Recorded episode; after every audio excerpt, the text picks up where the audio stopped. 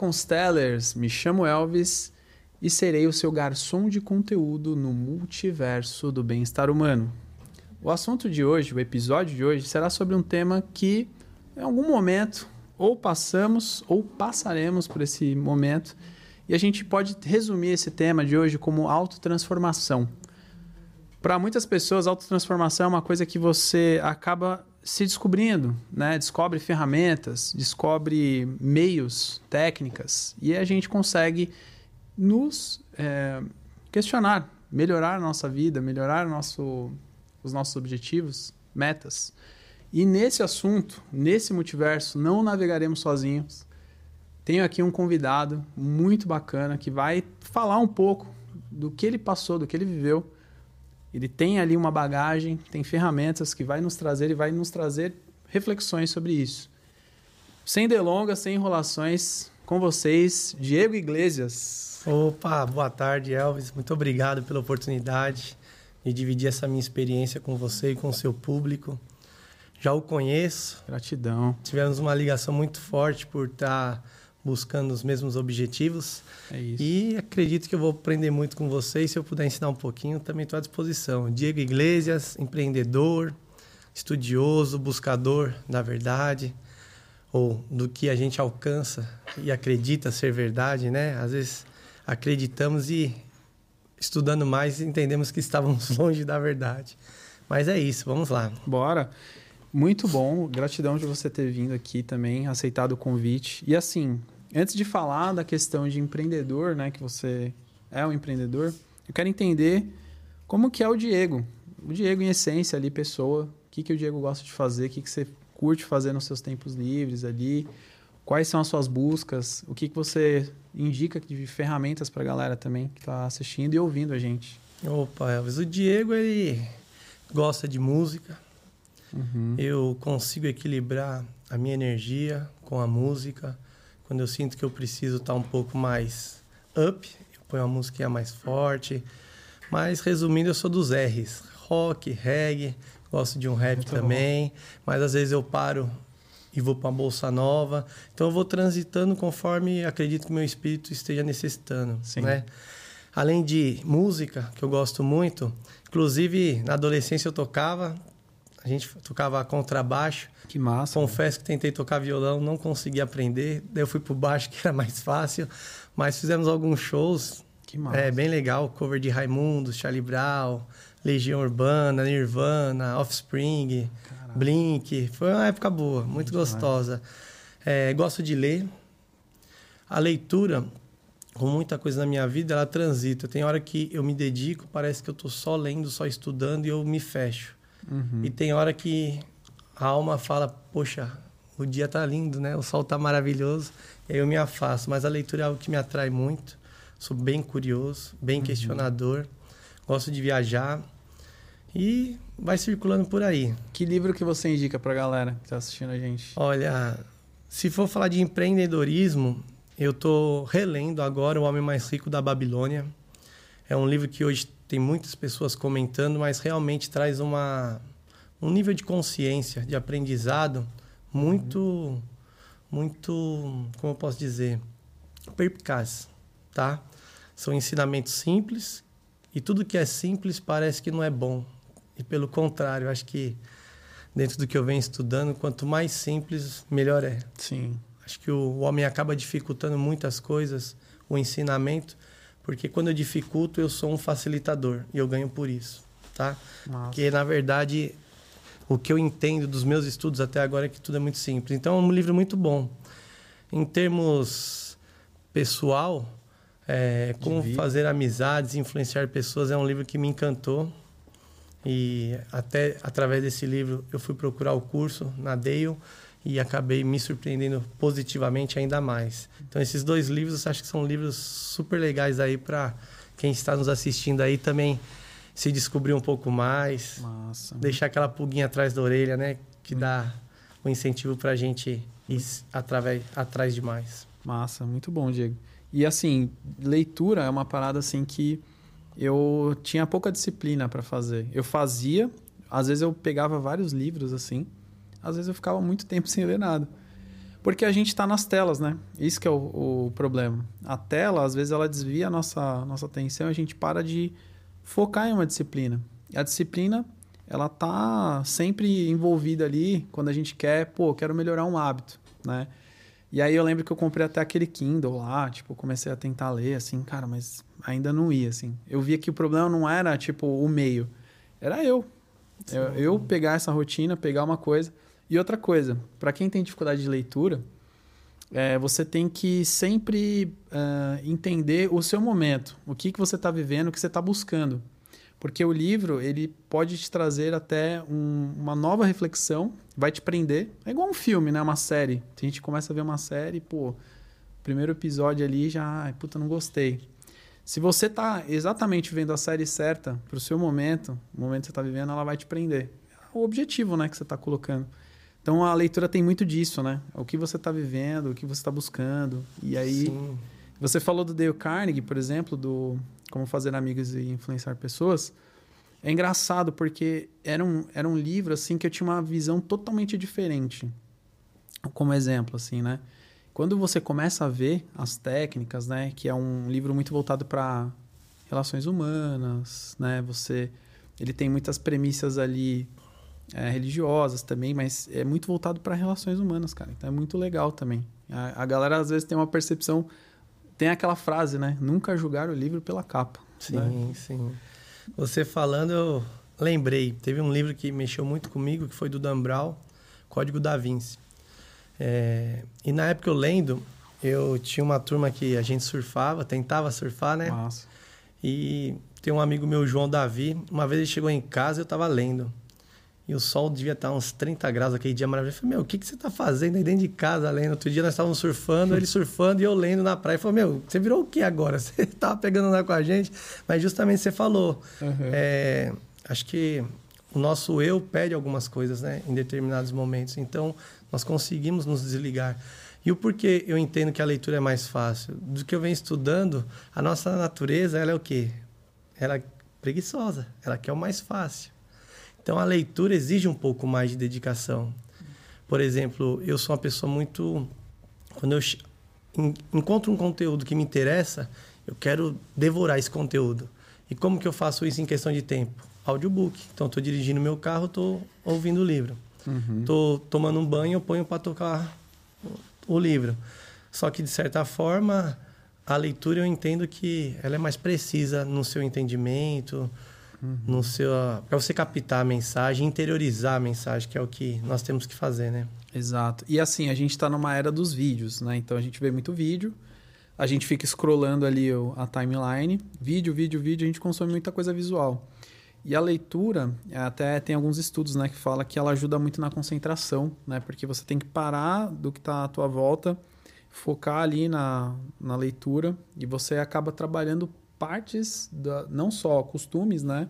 Disciplina, mas coisas dentro de você. Você tem que ser mais. É, tem o macro e o micro, né? Tem hora que você tem que focar ali no micro e olha e hora você tem que focar no, no macro. Então a leitura ela trabalha muito concentração. Tem um amigo meu, por exemplo, que ele, ele falou: Cara, eu tô treinando muito a minha atenção com a leitura. Eu tô no meio de um lugar cheio de gente.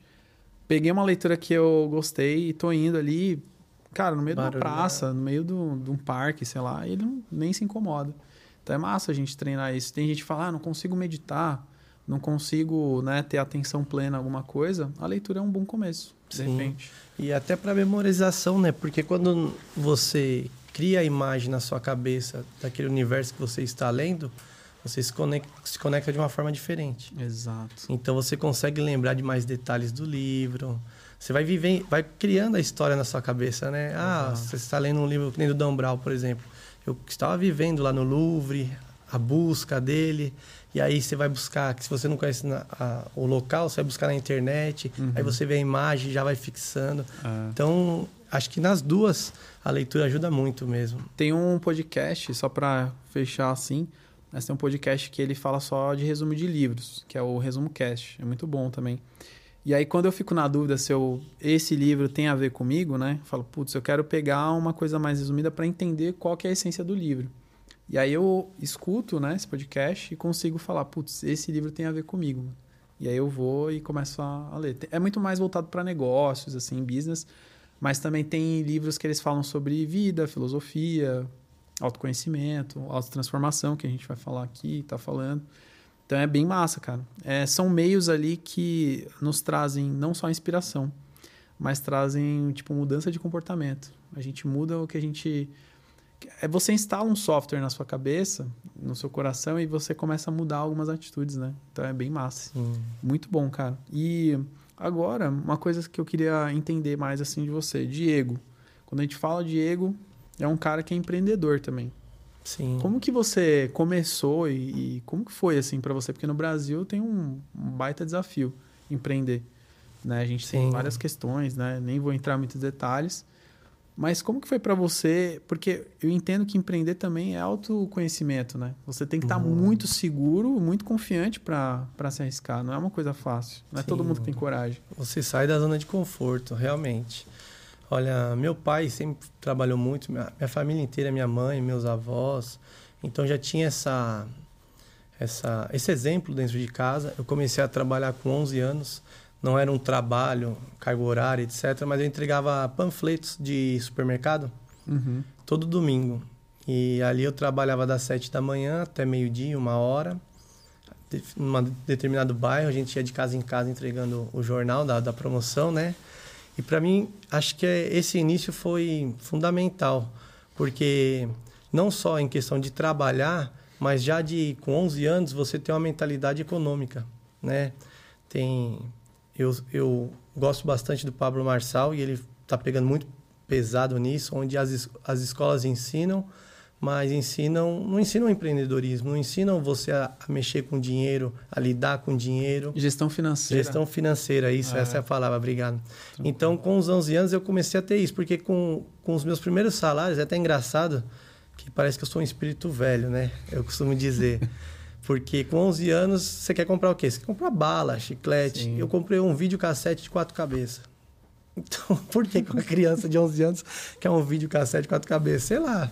Mas, enfim. Mas comprava jogos de videogame também.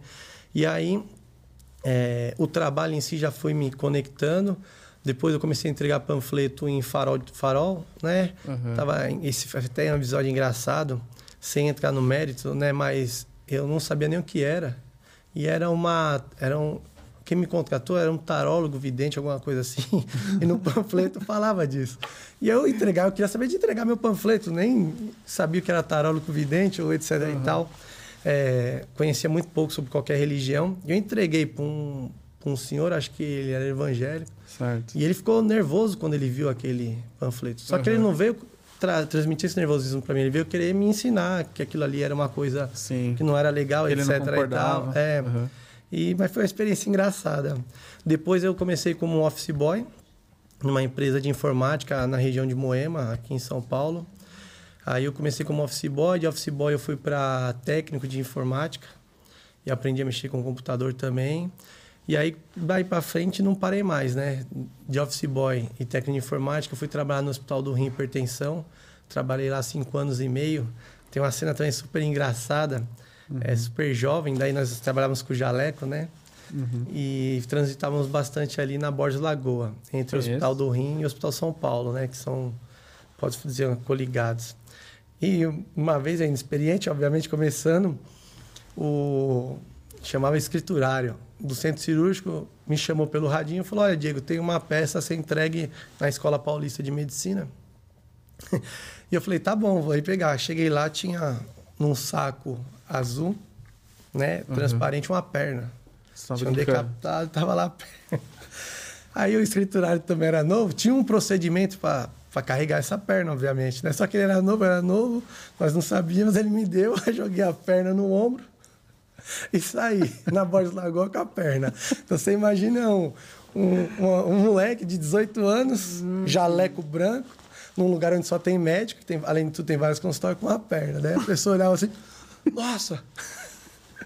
Aí Mas era de verdade a perna? Verdade, tá zoando, porque teve, acho que, a decapitação, né? Ah, teve que tirar, tá. obviamente, de um paciente ou, sei lá, alguém que veio a óbito. Caraca. E foi levado para estudo, acredito, na, na, faculdade de medicina. Sei. Aí quando eu cheguei a entregar lá, eu tomei uma, uma bronca danada, né? Caraca. Poxa, eu não sabia. Ele falou, não pode, né? não é uhum, assim, enfim. Uhum. Mas foi super engraçado. E aí, nesse tempo, Elvis, foi aonde eu acho que eu tive aquela virada de chave que todo mundo fala, né? Com 18 anos? É, 18, 20 uhum. anos. Porque o que, que me incomodava muito? Eu era uma pessoa muito ativa, eu queria fazer muito, muito, muito. E eu, aquela pessoa que gostava de terminar as coisas, né? É e aí, o que, que acontece? Tem todo o perfil de profissional. E tinha uns que tinham outro ritmo. E aí, eu, no meu íntimo, eu, poxa, talvez até algo né, que não de falta de entendimento, de maturidade, mas pô, tô fazendo mais que o outro, etc e tal, e ganha a mesma coisa, ou o outro tem um privilégio a mais. Então eu falei, poxa, não tá legal aqui para mim, né? Você estava sempre é, incomodado, né? Você exatamente. melhorar. Eu tô aqui e as oportunidades vai para outro, não vem para mim, às vezes você vai fazendo mais. Uhum. Aí eu tive um entendimento de que é, se eu quero buscar meritocracia e eu entendo que eu tenho, estou fazendo mais que o outro, e naquele ambiente não tá bom para mim, né? Uhum. Então eu tenho que fazer o quê? Tenho que mostrar que realmente eu sou. Então começou a dar vontade de empreender, de trabalhar para mim, porque aí o que eu fizesse eu receberia e não teria esse incômodo que era meu.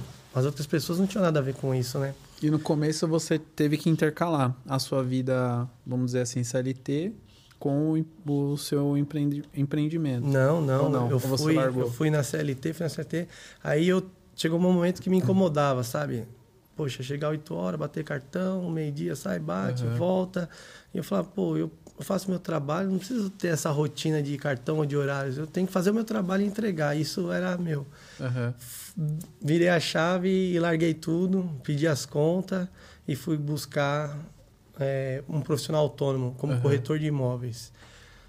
Não dei sorte, não, não fui um bom profissional é, todas as economias que eu tinha eu gastei e não deu certo, mas nessa oportunidade eu tive o conhecimento, o aprendizado de mexer com documentação de imóvel, de ter um pouco mais esse acesso, que me levou a trabalhar na BM Sua Casa, o Brasília Mortgage, um, uma, um braço da Brasília Mortgage.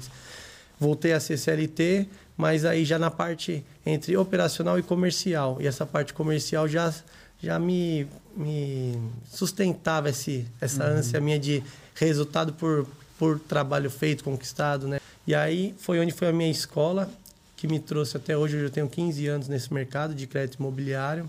Sou um especialista. Claro que a gente não conhece tudo, porque também imobiliário não é igual tecnologia, né? Tecnologia vai mudando ah, muito rápido. Atualizando. Mas cada matrícula de imóvel, cada área construída é um é diferente uma da outra, não é tudo aquele, sabe, linha de produção. Uhum. Então, tô 15 anos, graças a Deus, foi essa mudança que me colocou talvez no ambiente que eu não não decolei, que foi como corretagem. Aliás, eu atendo corretores, admiro muito porque é uma profissão onde exige muito do, do profissional. Tem que dominar, né? Sim. E eles acordam zerado, vamos dizer assim, né? E aí ele tem que sair já tomou um café, pôs gasolina e já está devendo. E ele tem que conquistar o cliente, fazer a venda. É uma série de situações uhum. que profissionais que são bons nessa área hoje ganham muito bem, uhum. mas tem que se dedicar muito, né? Tem que ter, então, Sim. admiro muito. Mas hoje eu atendo e tenho parceria com eles, né? E para mim o crédito imobiliário foi algo que me conquistou. Hoje eu, eu falei, eu tenho 15 anos, tenho a minha empresa já há 8 anos. A diferença eu trabalhei nos, em, nos bancos, uhum. né? E vivo disso. E o plus entre uhum. largar realmente o CLT e montar a minha empresa foi justamente pela, pela questão de, talvez, como eu posso dizer, a minha liberdade, sabe? Uhum. De entregar o que eu preciso entregar. É, ser valorizado. Ser valorizado e também ter a consciência no sentido de que eu tenho a responsabilidade do que eu tenho que fazer, eu vou fazer. Só que ao mesmo tempo não precisa ter aquela rotina. Aquela rotina me incomodava, sabe? Talvez uhum. chegar até horário. Padrãozinho. Que, é, eu não consegui me manter nesse padrão. Eu queria fazer tudo que eu fazia, mas vamos, com a minha liberdade, no meu tempo. E outra, o empreendedor, eu entendo pelas duas experiências que eu tive, trabalha muito mais, né? Sim. sim. Principalmente quando você está no começo. Eu lembro que eu trabalhava uhum. de segunda a segunda. E como trabalhava no banco, trabalhava de segunda a sexta. Tinha uhum. VR, VA participação dos lucros, coisas boas que poderiam me trazer, que traziam conforto, segurança, segurança, né? exatamente, ah, comodidade. É, e aí quando eu saí dessa zona de conforto, comecei a trabalhar de segunda a segunda, enfim. Mas, mas você estava é, trabalhando triste ou você estava trabalhando animado? Não, animado, então, animado. Aí que tá, né, o ponto. É. Primeiro que é o que eu falei, eu, eu, gosto muito do crédito imobiliário e ser esse intermediador entre o, o cliente que está realizando seu sonho, seja do primeiro imóvel, seja de estar tá trocando o imóvel, fazendo upgrade, uhum. enfim. Então isso já mexe muito comigo, sabe? Eu sinto uma satisfação muito grande em participar desse momento que para mim é tão especial. Quando a pessoa conquista né, o seu imóvel. É isso, cara. Realizando os sonhos das pessoas por um meio, né? Você estava fazendo intermédio nesse sonho, né? Porque as pessoas compram imóveis, né? Porque é um sonho. Né? Muita gente ainda tem esse sonho no Brasil, Sim. que é um país bem desigual tal. E as pessoas têm essa, cara, eu quero comprar minha casa, quero comprar, né? Tipo, às vezes até empreendimentos também, é, quero comprar para fazer meu negócio. Então Sim. tem sonho envolvido, né? Você trabalha Exatamente. com as pessoas. E nesse nesse meio do caminho entre até iniciar o processo e finalizar, tem um time que você lida com essa justamente com essa ansiedade, aquela família que a esposa está grávida, o nenê vai nascer, então ela já quer entrar no imóvel para arrumar o quartinho da criança. Então são coisas que para mim são mágicas, sabe? É, eu me esforço muito para eu faço sempre o meu melhor para que esse momento seja ainda mais especial. Muito massa. Tem um a, a gente falou de livro no começo, aí eu acabei lembrando de outro agora quando você falou disso muita gente tem medo é, de, de empreender porque de fato tem esses é, esses momentos difíceis, né? Tipo, você falou um exemplo, dando o exemplo do Diego, né? Ele falou que ele colocou todo o investimento dele, ficou sem investimento, né? E aí ele teve que ir do zero. Muita gente tem esse receio. Só que quando você também acha um caminho, parece que você olha para trás, né? Pelo que você está me falando, e fala, cara, é isso, porque você não encontra só o seu trabalho, você encontra um propósito. Sim. Você, você conecta as coisas, né? Então, lidar com sonhos né, das pessoas tal. Cada um tem o seu propósito, óbvio, né? A gente está dando o um exemplo no, do que aconteceu com o Diego. Mas é quando você acha isso, parece que você não está trabalhando como. Tipo, você trabalhava. Não é, mais, não é mais um trabalho. Não é né? é mais um trabalho, né? É. Vira uma coisa de satisfação. Você fica, você acorda já, meu, é Sim. é isso. Então, muita gente tem esse medo, entendo, né? Até porque a gente tem muitas questões, né, que envolvem é, o país, assim, mas quando você consegue achar esse ponto, né, esse equilíbrio, é, acho que é o momento que você começa a ter outras reflexões, né? Você começa a ter outras é, visões sobre a vida. Sim. Não é só trabalhar, né? Mas e sim trabalhar por um propósito, fazer algo além né, do trabalho. É, e romper essa barreira não é fácil, viu, Elvis? Porque é o que você falou, exige muito, né? Porque o que é mais fácil? Se eu estou num banco, deu algum problema nesse meio do caminho do financiamento, eu sou um funcionário, o problema vai ser do banco, vai ser do meu superior, uhum. etc. Décimo terceiro. É, eu posso dele. passar ali né, a bola. Uhum. Aqui não. Aqui a responsabilidade vem toda para uhum. mim, né? Sim. Então, é um desafio muito grande. Porque normalmente as pessoas buscam o mais fácil. Eu busquei muito tempo o mais fácil, né? É mais uhum. confortável, né? Você não se expõe, você está ali, está ganhando seu dinheirinho, tá legal, tá vivendo, né? Como diz o Zeca Pagodinho, deixa a vida me levar. Só Sim. que chega um, chega um determinado momento que talvez a, nós escolhemos, né? Não querer mais deixar a vida nos levar só e fazer algo como um propósito maior, né? É, e o livro, na verdade, eu acabei não comentando, mas o livro que eu lembrei foi aquele Ikigai, cara. Ikigai. Você não já ouviu conheço, falar? Não. Esse livro ele fala muito sobre você encontrar o que você ama, o que você gosta, o que você acredita que você tem uma vocação e o que, que as pessoas precisam. E ele forma uma espécie de lótus assim no desenho. Uma, uma lótus, aquela flor, Sim, né? a flor. E aí no meio vira o Ikigai, porque você conecta vocação, paixão, o que o mundo precisa e o que você gosta. E eu lembrei muito disso, desse enquanto você estava falando veio esse desenho do, do Ikigai. Quem não, não teve a oportunidade de, de ver, depois procura aí no Google, na internet, coloca lá Ikigai, que vocês vão ver o, pelo menos o desenho, né, de como que é essa filosofia. E assim, é uma filosofia, né, oriental, não que ela se aplique totalmente ao ocidente, mas tem uma, um propósito muito bacana na mensagem. Sim. Óbvio que para você achar o seu propósito, tem muitas questões ali, né? De individual de cada um. Sim. Cada um tem que saber é, de onde veio. Tem a questão social, né? Que a gente lida também no Brasil. Tem pessoas que têm pouco acesso a ferramentas. Mas é, é você entender um pouco do que você tem na sua mão, né? As ferramentas que você tem na sua mão. O que você consegue fazer com elas. A gente vê empreendedores na rua, né? Sim. Pessoas vendendo é, bala no farol. Cara, eu vi até um empreendedor que eu achei muito massa. Até coloquei até na, no Constellice, que era um cara que ele vendia ração de, de, de cachorro para pessoas que queriam ajudar cachorros que estavam em situação de rua. Olha a ideia do cara. Ele falou, ó, pega aqui a ração, é, você me dá, sei lá, cinco reais, você me ajuda e você vai fazer uma boa ação também. Eu achei muito legal e assim, tem várias criatividades Sim. ali que surgem. O brasileiro ele é criativo. Muito, muito. E isso favorece muito é, ele se, se reinventar, né? Mesmo ele com poucas ferramentas, ele consegue, cara, dar um jeito. É impressionante. E sempre com um sorriso no rosto. É, Isso que é incrível. A alegria do alegria. nosso povo é maravilhosa, né? É, e assim, Diego, se você pudesse fechar com uma mensagem pra galera, essa parte de empreendedorismo, assim, falar assim, pra pessoa que tá vendo a gente, falar, putz, eu tô com medo, tô com receio, o que, que você deixaria de mensagem para essa galera? Talvez, para mim, o que eu posso passar de mensagem é que eu estaria muito, mas muito infeliz e insatisfeito se eu, ficasse, se eu ficasse na zona de conforto, se eu tivesse uhum. medo e de arriscar. Uhum. Então, eu cito até um exemplo de quando eu era adolescente. Eu era apaixonadinho por uma menina e nunca cheguei nela e falei. Uhum. Então, eu levei isso comigo durante um bom tempo. Por quê? Porque era melhor ter levado um não do que não ter falado. Então, o empreendedorismo é isso. Não seja, não deixa de chegar nessa menininha ou nesse menininho que vocês queiram. Dê a cara, confie em você. Quanto mais dá errado, mais você vai aprender, mais uma hora você acerta. A gente só não pode é, chegar ao ponto de investir, exemplo, dar um, dar um all-in, vou investir tudo nesse negócio Sim. e se eu perder não tem como me levantar. Tem que ter só esse cuidado. Né? Você tem que arriscar? Tem, mas não pode ser uma, um, um risco tão grande que você não consiga mais levantar. Cálculo de risco ali, né? Exatamente. Calcular os riscos tal. É, mas... A questão do planejamento financeiro, né? Que você sim, falou. Sim, sim. Mas é isso eu seria muito infeliz se eu não tivesse dado esse passo. Massa, muito bom.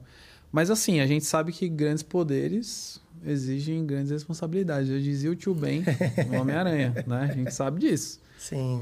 E aí, quais foram os desafios que você encontrou? Beleza, você, você teve ali né, um momento de se encontrar, ter o seu propósito, mas quais são os desafios também, não só do negócio em si, mas os desafios pessoa física, né? porque você ainda é uma pessoa física ali, Sim. se dividindo, né? Fazendo uma gestão de tudo isso.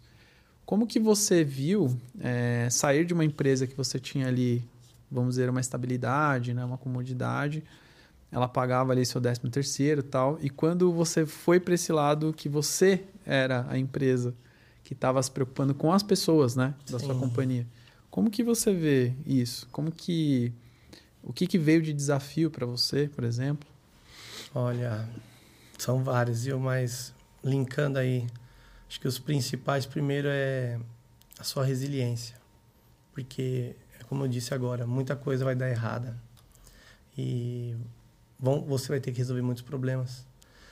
Só que é aí que é o gostoso, pelo menos para mim. Eu uhum. adoro resolver problemas. Eu adoro ser a pessoa que resolve os problemas, né? Aquilo uhum. que as pessoas estão, alguns não estão conseguindo, quando eu consigo, me é, me é um combustível. Mas tem que ser muito resiliente, porque é o que você falou, você sai de um conforto, mas as contas uhum. continuam. Você já tinha Sim. um padrão de vida, você tem sua família, você tem sua casa, né? Os boletos, né? Os famosos boletos. Você é pai também, né? Sim, tenho então. dois filhos, um de 10 e um de 4. Quando eu fiz essa transação, eu tinha acabado de ter o primeiro filho. E ser todo mundo, todo pai, né? Uhum. Ou a maioria. Pensa no filho. É, então Primeiro. traz essa preocupação, traz esse peso, né? Não pode faltar, não pode faltar.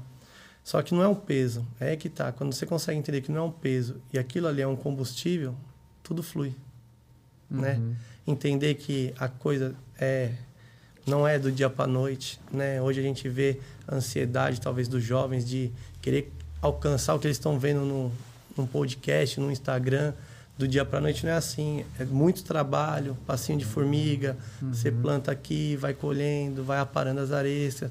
Então a resiliência, o autocontrole de saber lidar com as suas finanças, porque realmente no começo você não ganha para investir, você investe para ganhar, uhum. entende? Passa ao contrário. E quando você já tem pouco, às vezes dá medo. Então você tem que lidar com esse medo. Então a resiliência é, é acho que é acho. fundamental e ter calma, né? Paciência. Eu sempre fui muito afoito, até por isso que eu acho que eu saí tão rápido do CLT e já fui pro uhum. para ser empreendedor, porque eu queria ver as coisas acontecendo, não tinha aquela paciência. Eu sou agitado, sabe? Uhum. Quando tá tudo muito parado, eu já fico meio agoniado ali. A não ser quando eu tô lendo que eu consigo me desligar e acho que minha mente fica agitada ali com a leitura, né? Mas é, é, isso. E, e se, se, conseguir ter apoio, ótimo, né? O que, que é o apoio? Por exemplo, minha mãe sempre foi um grande apoio para mim. Uhum. Ele fala, vai, Diego. A família é importante é, nisso, né? Porque ela pode te travar ou Sim, te... no meu caso, era casado, se aí minha esposa não me desse apoio. Meu filho era novinho, uhum. mas o apoio era o quê? Era a vida dele, né? Uhum. Você querer fazer por você, por ele, dar o um melhor para ele. Então, o uhum. apoio é importante. E se você não tem um apoio, vamos dizer, familiar, pessoal, você tem que ter um apoio espiritual, seja com o que você acredita, com o que você se liga. No meu caso, eu nomeio uhum. Deus, então, se eu não tivesse esse meu apoio de ter um conforto de que não acredito, Deus vai me prover, vai me ajudar e, e ter isso uma ferramenta tão poderosa, né? Quando você pensa em Deus, a magnitude, né, de tudo que uhum. rege o universo, você fala, poxa, se, se, ele vai me apoiar, eu vou conseguir, né?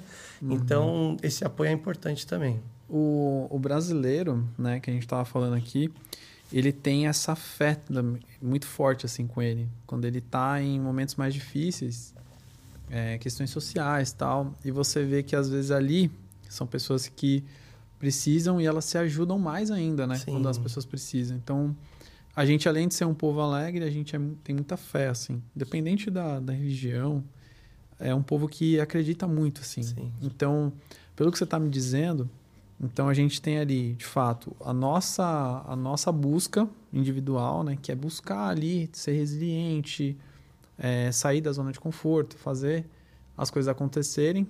Você tem essa agitação que você falou, mas isso te ajuda, de certo Sim. modo, né? Porque se você fosse muito parado, talvez em alguns momentos você também não conseguiria sair rapidamente, né? Mudar.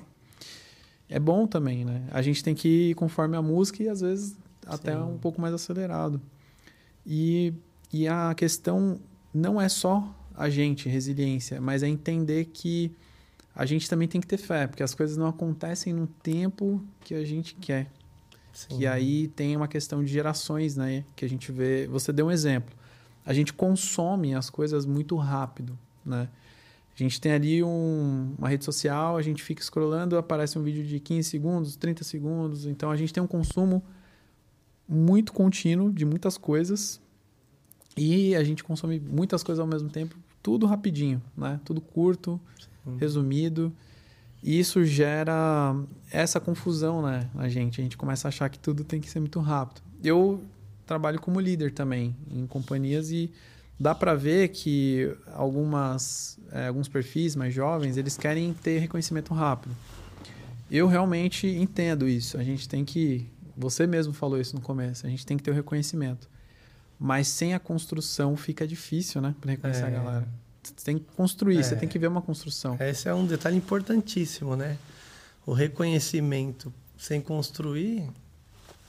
É uma coisa vaga, é. né? No meu, no meu caso, o que, que eu vi? Eu fazia e não tinha. Agora, se eu não fizesse, como que eu vou buscar, né?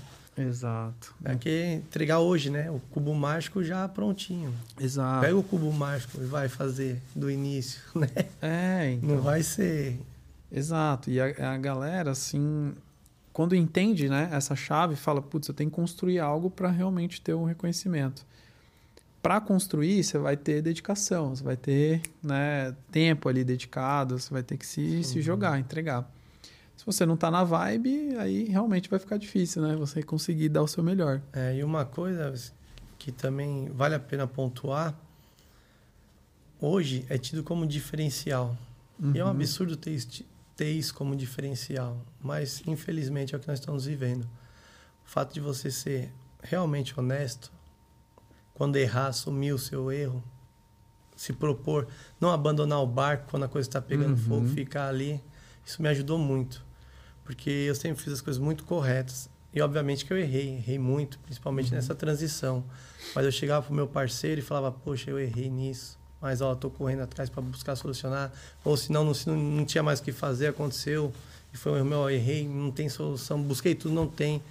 Me ajuda aí, pô, porque realmente eu assumo a responsabilidade, assumo as consequências. Isso para o empreendedor, comerciante, enfim, para o empresário, acho que é essencial, sabe? Se você uhum. não for realmente é, o máximo correto ali, o mercado, no meu, que é o crédito imobiliário, todo mundo se fala, todo mundo se conhece. Então, por exemplo, você me indicava um cliente. Tinha, infelizmente, profissionais que pegavam esse cliente, passava para um outro corretor e tentava fazer alguma parceria. Uhum. E eu pegava o seu cliente, você podia indicar o seu cliente para mim, que você sabia que não ia acontecer isso. Você podia indicar seu cliente para mim, que enquanto eu estivesse fazendo o processo do financiamento, você ia estar livre para fazer uma nova venda. Porque você sabia que podia confiar no, no Iglesias, né? Como eu sou conhecido no mercado Iglesias. Uhum. Outros, depende, né? Uhum. Um lado é Iglesias, um lado é Diego, e assim nós vamos transitando. Mas isso é o que eu falo, é uma coisa que é básica, né? Todos nós deveríamos uhum. ter, né? E ser. Mas infelizmente hoje virou diferencial, é engraçado isso. Uhum. Nossa, o Elvis é maravilhoso. Por quê? Porque ele é honesto. Maravilhoso porque ele é honesto. Deveria ser comum, né? Você entende como é, é, estranho, né? Mas, infelizmente, o mercado está aí, né? E tem pessoas de todas uhum. as... Todos os estilos, sei lá. Sim, ela... A gente tem um, um negócio também que, às vezes... É individualidade, né? Individualidade de cada um e às vezes a pessoa pensar em tirar vantagem, né? De algum Sim. modo.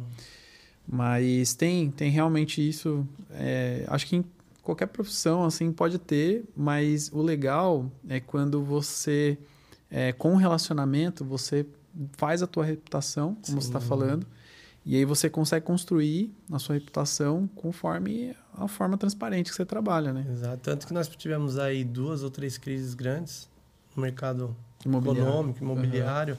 Uhum. É, então, isso que eu estava pensando é, também, né? e, né? Tem oscilações. Também. E mesmo iniciando como empresário, eu sobrevivi a todas. Uma dica que eu dou para todo mundo que uhum. quer empreender, custo fixo, quanto menor, melhor. Custo fixo alto hoje é o maior inimigo de muitos empresários, comerciantes, profissionais liberais. O que, que é custo fixo para elucidar? Custo mais? fixo é, vou dar o exemplo da minha empresa. Se eu tenho, eu tenho um escritório, eu tenho funcionários, eu tenho água, luz, telefone, investimentos. Uhum. Então isso gera um custo fixo, aquele custo mensal. Certo. Vou dar um exemplo até mais simples. Eu tenho uma franquia lá no Shopping Litoral Plaza de, uhum. da Praia Grande. Então, toda, todo mês que eu abro a minha, a minha sorveteria, sorvete tailandês, é bem legal, é feito na chapa. é, chama Ice Cream Hall a marca. Já convida todos a experimentar, porque é um sorvete maravilhoso. Nossa. Então, toda vez que eu inicio o mês, eu já estou devendo 30 mil. E aí eu trabalho esse mês para juntar esses 30 mil e tentar fazer algum lucro, certo? Uhum. Então, isso é um custo fixo para um pequeno empresário alto, 30 mil mês, né? Uhum. Obviamente tem custos fixos muito maiores, né? Sim. Mas é um exemplo que acho que dá para deixar claro o que eu quero dizer. Tá. Quando você tem um custo fixo, vamos supor, menor que 30 mil, de 5 mil, você tem 25 mil a menos de preocupação. Uhum. Quanto maior for sua preocupação do seu custo fixo, menos sua mente vai estar livre para realmente fazer o que você tem que fazer. Entende? Sim. Então, o custo fixo é o calcanhar, calcanhar de Aquiles de muita gente. Muita gente faliu, porque quando você vai crescendo, que nem o mercado imobiliário, como é que é? Ele tem um boom, você fica lá no alto. Aí é onde a galera ganha dinheiro.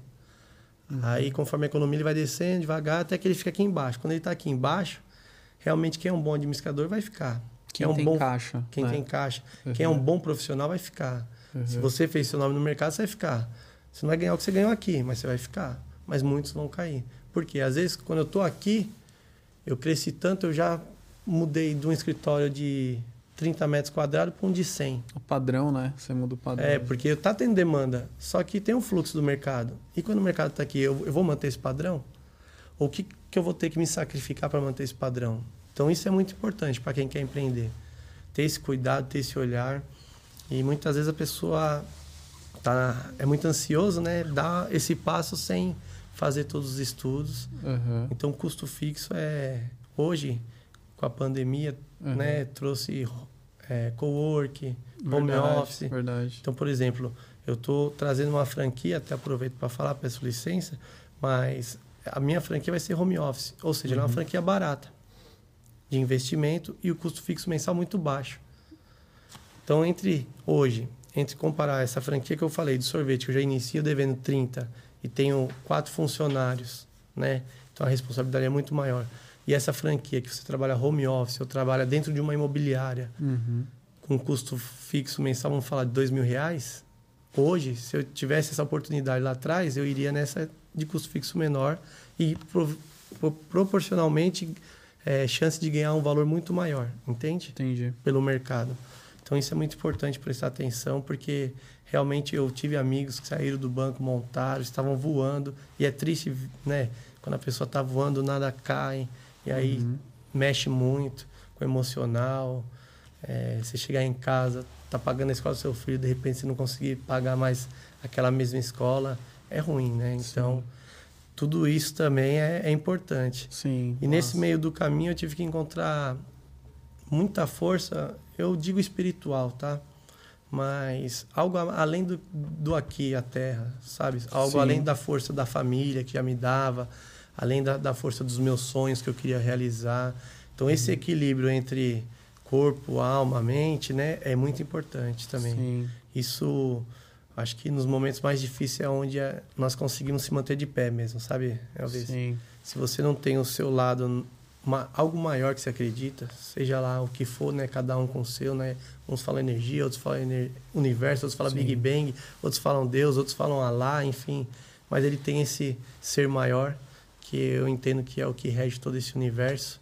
E isso me segurou nos momentos mais difíceis. E, e segura até hoje, né, na verdade. Nossa, muito interessante o que você está falando. E assim, é, você falou que, por exemplo, você tem um lugar ali na, na região de, da praia, né? Que você trabalha lá.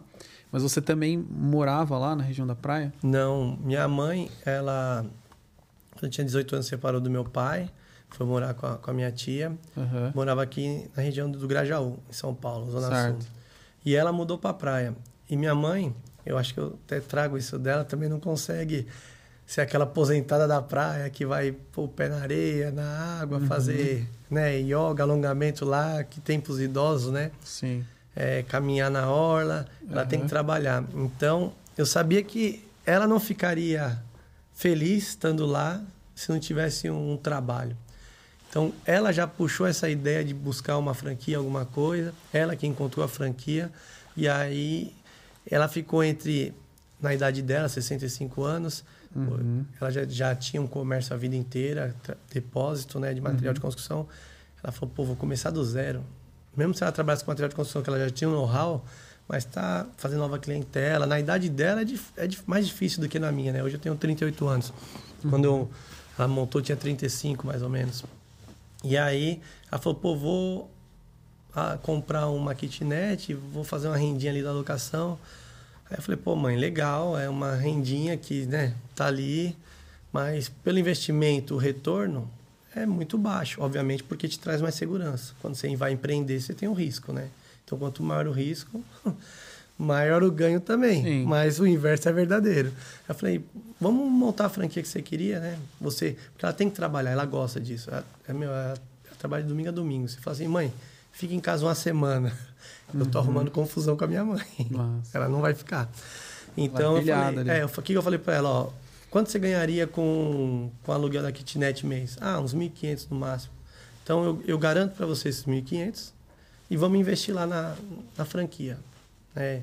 Então, você, colocando lá, eu assumo a responsabilidade, você vai trabalhando, a gente vai se ajudando e vamos fazer. Muito então, foi legal. por isso que nós somos abrir a, a, franquia de sorvete lá no, no shopping. Entendi. E assim, eu até perguntei da praia, porque assim, vou falar um pouco do meu da minha busca ali também. Geralmente é, eu ia muito para a praia para buscar muita inspiração, assim, né? Tipo, você falou muito da questão é, de espiritualidade, né? De se conectar mente, corpo e alma. A gente sempre fala aqui, né? Nos nossos episódios a gente fala muito sobre essa conexão, porque de fato você ter uma responsabilidade e você ter um desafio, você pode trabalhar sua mente. Legal, você vai trabalhar sua mente, ler, fazer atividades ali para melhorar sua mente. Você vai trabalhar teu corpo, vai fazer exercício, vai correr, né? Mas e aí você não cuida da espiritualidade, você pode ter uma recaída. Porque de fato é uma trindade, né? Então, quando eu estava em momentos muito difíceis, que eu tinha que tomar decisões ou mudar alguma, alguma questão na minha vida, eu ia sempre em algumas regiões que tem muita natureza. Então eu ia na praia, ia tipo no meio do mato, fazer uma viagem que tinha natureza. Quando eu te perguntei, eu até perguntei nesse sentido para entender se era também uma forma de inspiração, né? Não só para fazer o negócio, mas e aí você falou muito da questão de espiritualidade, né? Que você em momentos que você teve mais desafios, foi o momento que você entendeu que sem a espiritualidade você não conseguiria continuar. Sim. Porque vem, envolve fé, envolve é, você continuar persistindo, resiliência, você usou essa palavra. E aí, eu sei que você tem um, um baita é, um baita projeto, uma contribuição que você quer fazer com o mundo. Quando a gente começa a, a conquistar as coisas, é automático, né? Tem muitos é, escritores e filósofos que explicam isso. Né? A gente começa a querer retribuir ou conhecimento, é, coisas que a gente conquistou, materiais. Então, é muito legal ver que você está numa busca de autotransformação constante. Dá para perceber, né? Que você Sim. começou ali na carreira, foi buscando. E aí eu sei que você tem um projeto, né? De que você fala muito sobre é, autotransformação. Você fala muito sobre vários princípios ali. Se você quiser contar mais sobre esse livro, né? Que você está fazendo um livro. Sim. É muito interessante. E a gente começa a explorar um pouco esse, esse âmbito do livro para dar mais é, contexto para a galera, para a galera entender do que a gente está falando aqui. Legal. Então, é, tem acho que já umas duas décadas que eu venho estudando bastante. Eu sempre gostei muito de história e filosofia. Mas tudo começou por aí, Alves. Uhum. É, e tem todo mundo que busca a espiritualidade como um todo, né? Uhum. Tem uma um chavão que é ou você vai pelo amor ou pela dor. A maioria vai pela ouvi, dor. Já ouvi muito isso. É, eu vim muito na busca falando que ah, eu acho que eu estou me dando bem porque eu estou indo pelo amor.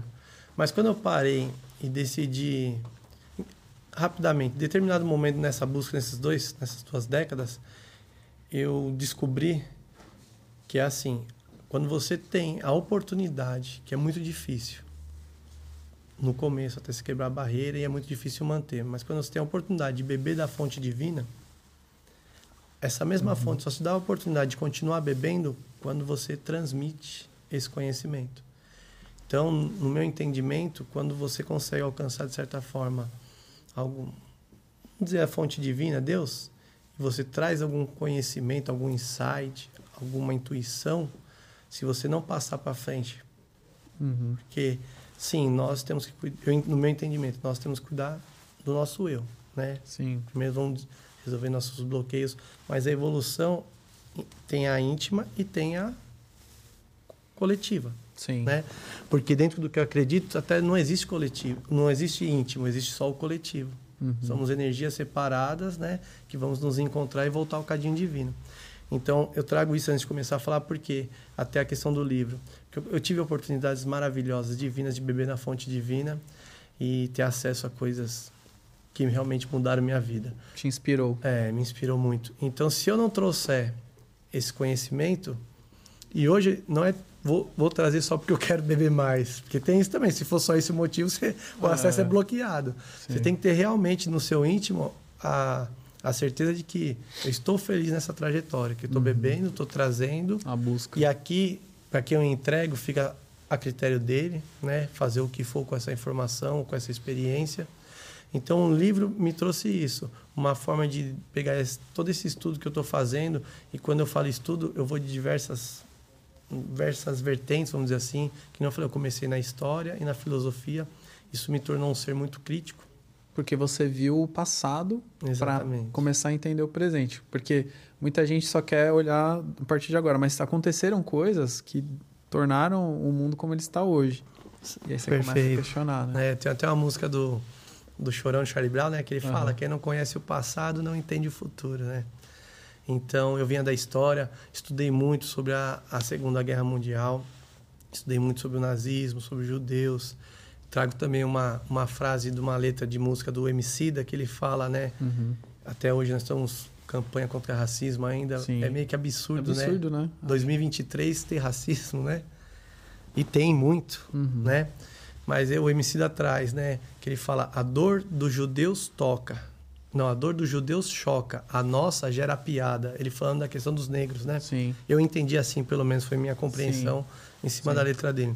Então eu estudei muito isso. E aí você vai para os filósofos, né? E aí você vai já surfando numa onda diferente. Já vai te tirando do vamos dizer assim, daquela daquela aquele conglomerado que aceita tudo e só diz abaixa a cabeça, né? Você começa a questionar. É. Por que, que é assim? Por que Exatamente. Que e o questionamento não é nem ofensivo, é de quem quer entender o porquê das coisas, Sim. né?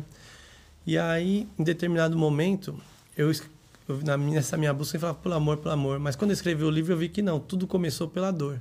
Porque nessa transição entre CLT e empreendedor, meu filho nascendo, eu perdi duas pessoas que para mim eram irmãozaço. Um era um primo, um era amigo, uhum. mas assim, muito íntimos meus. E aí eu fui pro fundo do poço. 2007, né? É, por aí, mais ou menos, 2007. E aí, Alves, isso...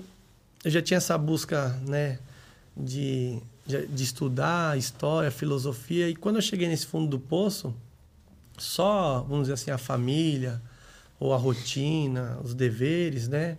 Eu não, não ia me segurar. Eu senti que eu não ia me segurar. Uhum. E eu já tinha, na minha família, eles são católicos, né? Acreditam em Deus, Jesus Cristo. Então eu tinha essa referência, mas sinceramente é engraçado. Quando eu ia numa igreja católica, eu não conseguia assistir uma missa. Eu não conseguia ficar ali e ver. Então eu tive esse conhecimento, mas não, não encaixou para mim. Uhum. Então eu comecei a buscar em diversas religiões, né? E aí nessas diversas religiões que eu buscava, todo conhecimento que eu pegava, eu tava com muita dor. Então eu não trazia e interiorizava, eu, eu questionava, porque eu tinha perdido duas pessoas para mim especiais e eu não conseguia entender, não tinha nem conhecimento nem maturidade para isso. Então eu comecei a busca mesmo pela dor. Você ia nos lugares, é, no, em qualquer estabelecimento ou, ou igreja, religião, e aí você usava a dor que você estava sentindo para despejar ali no, na situação, né? Exatamente. Se estavam trazendo uma palavra, uma orientação, eu estava tão no bloqueio, na negatividade ali, uhum. que eu não conseguia. Uhum. E aí, quando eu consegui, depois de uma busca grande, que aí entra, né? Esse período que eu falo que eu estudei, que eu busquei a uhum. entender melhor as coisas, aí mudou. Entendeu? Aí você começa a deixar de ser, se vitimizar, né? E assumir as responsabilidades. Aí você muda de posição, com outro entendimento. É, eu lembro que eu tive.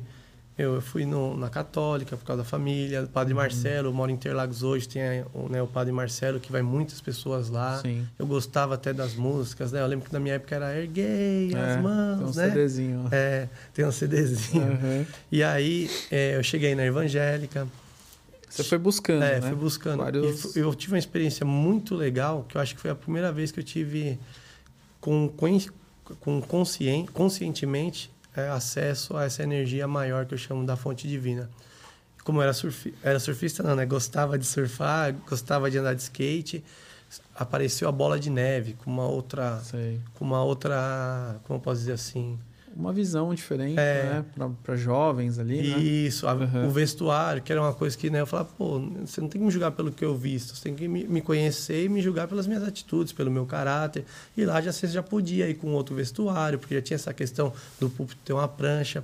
E a primeira vez que eu fui uhum. lá, foi até um amigo meu da faculdade que frequentava e me levou. Eles têm um determinado momento do culto que eles falam, quem está aqui pela primeira vez, fique em pé. E eu fiquei em pé meio com vergonha ali, né, tal. Uhum. Mas nessa época com as graças de Deus, eu já não estava mais ma mal por dentro e tudo só questionando e bloqueando tudo as coisas boas. Eu já estava aberto, eu tinha né, aberto meu coração para receber tudo isso. Quando eu fiquei em pé, Elvis, foi mágico, cara. Eu não sei nem explicar até hoje, mas meu corpo começou a se arrepiar todo. Isso eu senti, não foi o Elvis que me falou, como eu estou falando agora para vocês. Quando você sente é diferente, né? Sim. Se ouvir, eu estou colocando uma pulguinha no seu ouvido, né? Até dessa uhum. vez você quer, mas eu senti, cara, você me arrepiei todo. Aí meu corpo começou a esquentar, eu comecei a transpirar e comecei a chorar. E aí poxa, o que está acontecendo, né? Que sensação. Na frente de todo é, mundo. Né? E aí, eles olhando para mim, né, com muito carinho, muito amor também, vendo minha situação, talvez eles tivessem mais entendimento do que estaria acontecendo aquilo comigo. E aí foi maravilhoso, cara. Foi um momento divino. Só que eu voltei lá a segunda vez não aconteceu. E aí entra o quê? A minha falta de maturidade de criar as coisas tudo para ontem, né? Aconteceu uma vez, não aconteceu de novo, eu já não fui uhum. mais. Mas continuei minha busca. Eu entendi, depois de muito tempo, que talvez ali era um momento passageiro para mim, Sim. mas onde eu teria que estar seria em outro ambiente. E continuei, continuei. Na sua busca. É, e nesse livro eu trago justamente isso, porque eu fiz cursos maravilhosos, tem uma empresa chamada Núcleo Ser. Eu fiz um curso chamado Leader Training, que quando eu fui fazer esse curso eu achei que era de liderança empresarial. Cheguei lá, é totalmente diferente. É, o Leader Training é você ser líder de você mesmo, ou seja, você tem sua essência. Nós temos individualmente. Só que no dia a dia nós vamos nos ajustando ao trabalho, à rotina, ao coletivo, ao né? coletivo. Aí aquela nossa essência talvez não agrada a todo mundo.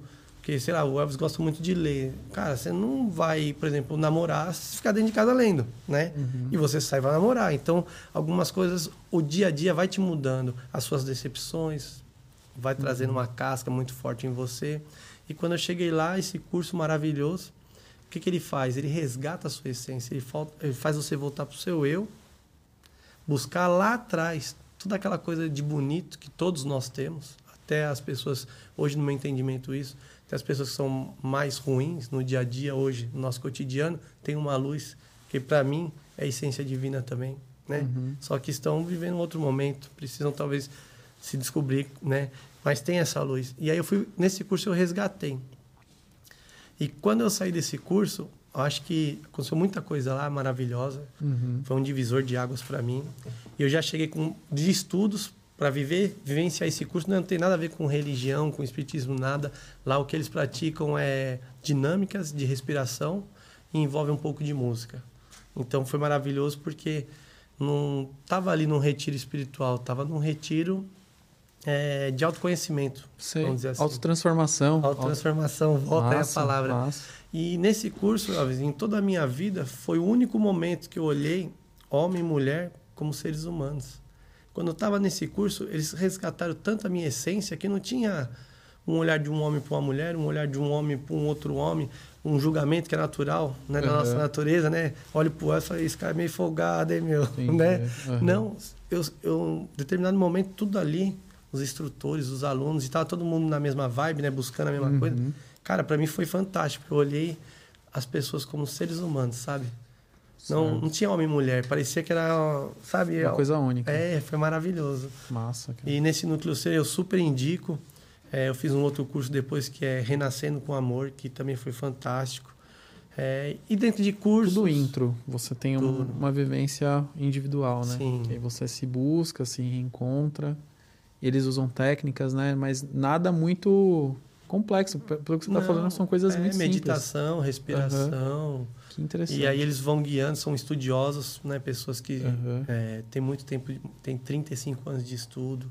São pessoas que têm a oportunidade, pela, até pela profissão deles, de, sei lá, no Himalaia, conhecer um pouco daquela cultura, como você falou da China, né, do Ocidente. Sim. Fala, pô, do Ocidente não serve no Oriente, porque, né? Não, mas tem muita coisa que, que você falou, né, que dá pra gente pegar e trazer o nosso dia a dia cotidiano. Com certeza. E aí eu cheguei nesse momento de, falei, poxa, acho que seria legal eu. Na verdade, não foi nem eu, né? Porque a gente, nós temos insights, né? Uhum. Que é onde eu falo que também somos guiados aí de alguma forma, né? Uhum. Nosso eu, anjo da guarda, cada um nomeia de um jeito, né? Os guias, uhum. enfim. Mas talvez pegou e tanto que essa primeira é um livro que eu estou escrevendo que eu quero que seja bem simples. Esse meu querer até acho que transcende a mim, né? Uhum. Já vem é, que, que, nós, que, que eu aprendi nesse meio do caminho? Quando você entrega tudo de bandeja, Alves, o conhecimento, ninguém dá. O ser humano, nossa natureza não é de pegar esse conhecimento de bandeja e dar valor. Quando você atiça a curiosidade e nós vamos na busca. Então, tem um livro do Diego que fala isso. Quem mais? Quais mais autores que falam sobre esse assunto? Fulano, fulano, fulano, fulano. Então você leu o livro do Diego, leu do outro, do outro, do outro, do outro. Você interiorizou toda essa comunicação, essa mensagem, essas opiniões, que cada um dá o que, que pode, não o que quer, né? Certo. E aí você toma a sua conclusão daquela situação, daquele assunto. Então você realmente fez uma pesquisa, interiorizou e vai dali com aquele conhecimento seguir conforme você o seu entendimento. Se você pegar só meu livro, você não está fazendo uma pesquisa, você está lendo só o que o Diego escreveu e está tendo acesso ao meu entendimento, que pode estar muito acima de você ou muito abaixo, né? Depende do momento de cada um. O seu livro é um fruto que tem outras raízes, outros galhos ali, né? Exato. Que a pessoa pode explorar e ver outros frutos também, né? Perfeito. Então ele faz parte de uma, de uma inspiração, né? Que vem de outras referências. Isso. O livro é em cima de tudo que eu vivi. Qual o nome do livro, Diego? Você quer as sete, falar? As Sete Chaves Iniciáticas e o Nosso Papel na Terra. Massa. É. E, e assim, eu vi que ele tem ferramentas no livro, né? Exato. Tem ferramentas que eu acho que a gente pode até explorar todas as ferramentas aqui até para dar, não sei se você quer abrir no detalhe, mas até para dar esse essa Sim, visão. eu acho interessante porque o propósito do livro é justamente isso. É, e eu vi aqui, por exemplo, que tem a parte 1, é, que fala sobre responsabilidades. Você já acabou falando, né? E você falou que você teve esse estalo de assumir as suas responsabilidades. Opa, ajustei. E aí eu, eu queria entender um pouco mais. É, para quem está ouvindo, assistindo a gente, é, o que, que isso representa? Você assumir as responsabilidades. O que que, se você puder resumir esse ponto para gente? Elvis, esse é um insight muito importante, porque quanto mais conhecimento você tem, mais você vê o quanto você está fazendo errado mas você vê o quanto você está distante daquilo que hoje, no meu entendimento, pelo que alcancei dos estudos, né, você está se afastando do que é divino, tá? Então, o que, que era mais fácil para mim?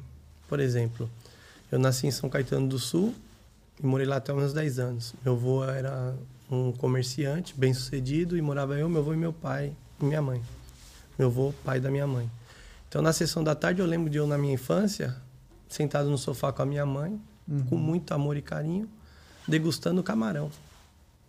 Com os 10 anos, meu avô adoeceu. Aí nós íamos morar no Grajaú, Jardim Lucélia. Uma outra realidade. Então, eu, muito criança, né, sem maturidade de entender essa transição toda, quando não tinha o, que eu, o camarãozinho que eu queria, e dependia de cesta básica de doação dos meus tios, eu queria meu camarão. Uma criança, né, não entende. Então, o que, que era mais fácil? Eu, poxa, então eu preciso fazer alguma coisa para ter o camarão que eu quero. Ou eu falar, meu pai, culpar meu pai, culpar o mundo, uhum. culpar todo mundo. Então, o assumir a responsabilidade, acho que é até eu coloco uma chave inicial, a primeira, porque uhum. se você não quebrar essa barreira, você pode ter acesso a qualquer informação, a culpa vai ser sempre do outro. Quando a culpa sua. é sempre do outro, uhum. você não anda. Você não sai do lugar. Por maior conhecimento que você esteja. Você pode ser milionário. Mas se você não assume a sua responsabilidade e está naquele conforto, vai ter sempre que, sei lá, se você. Um caso, vai. Não vamos entrar em casos, mas uhum. vamos pensar assim: eu sou um milionário e fiz uma baita de uma coisa errada. E aí, talvez o dinheiro, o poder conseguiu, né? minimizar as minhas consequências. Como que eu vou evoluir? Entende? É. Ou quando você está no inverso, tem uma vida muito miserável, você começa a falar, não, o outro é tem isso e é, eu tô aqui por causa que a culpa é dele, eu tô aqui por causa que a culpa é do governo, eu tô aqui por causa que a culpa é da professora. Não te dá a oportunidade de você andar. Então, a primeira chave é essa: você tem que assumir todas as responsabilidades. Entenda o uhum. seguinte: o mundo nem ninguém te deve nada. Todos aqui são peças importantes para o seu crescimento, para o crescimento do planeta. Sabe? Cada, cada ser é importante para o nosso desenvolvimento. Uhum. Quando alguém te faz um mal, se você ficar remoendo esse mal, querer retrucar, querer. Isso. Quando você. É difícil. Ainda Uhum.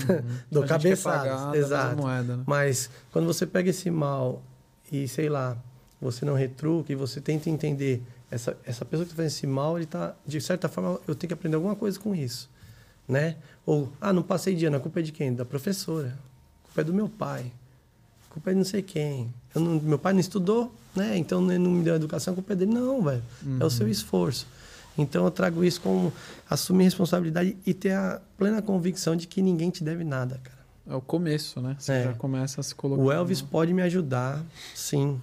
E o Elvis tem que se sentir bem em me ajudar. Que é aquilo, você uhum. recebe a informação e repassa.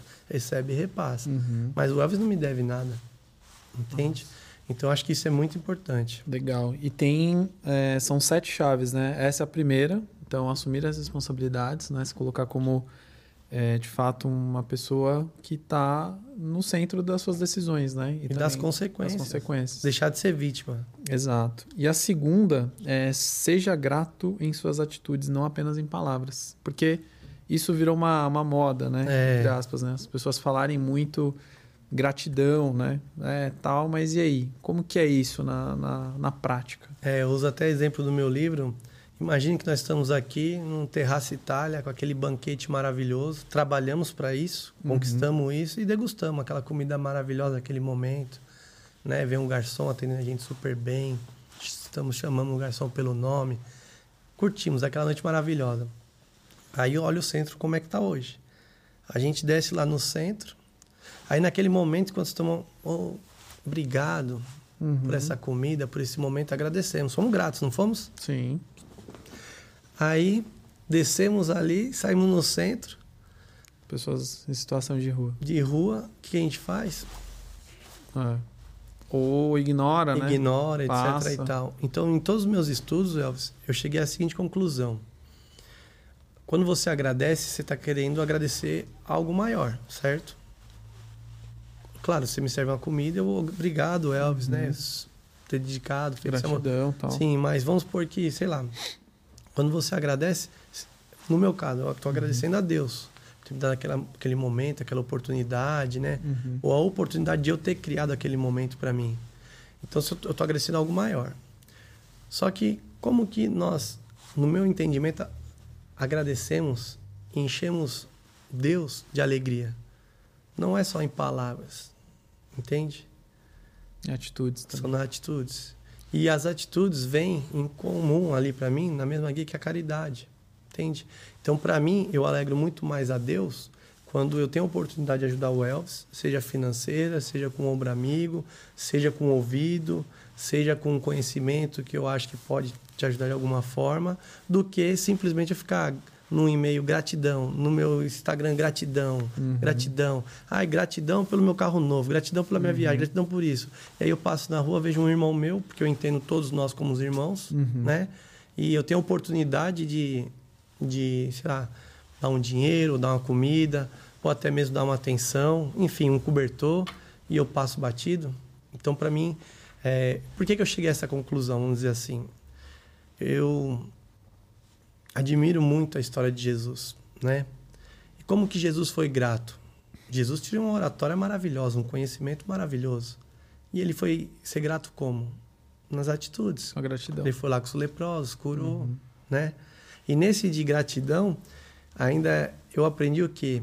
Que isso é uma, a gente se frustra muito, principalmente no início que a gente sempre eu sou grato, eu fiz alguma benfeitoria com, com o Elvis, eu espero um retorno igual, né?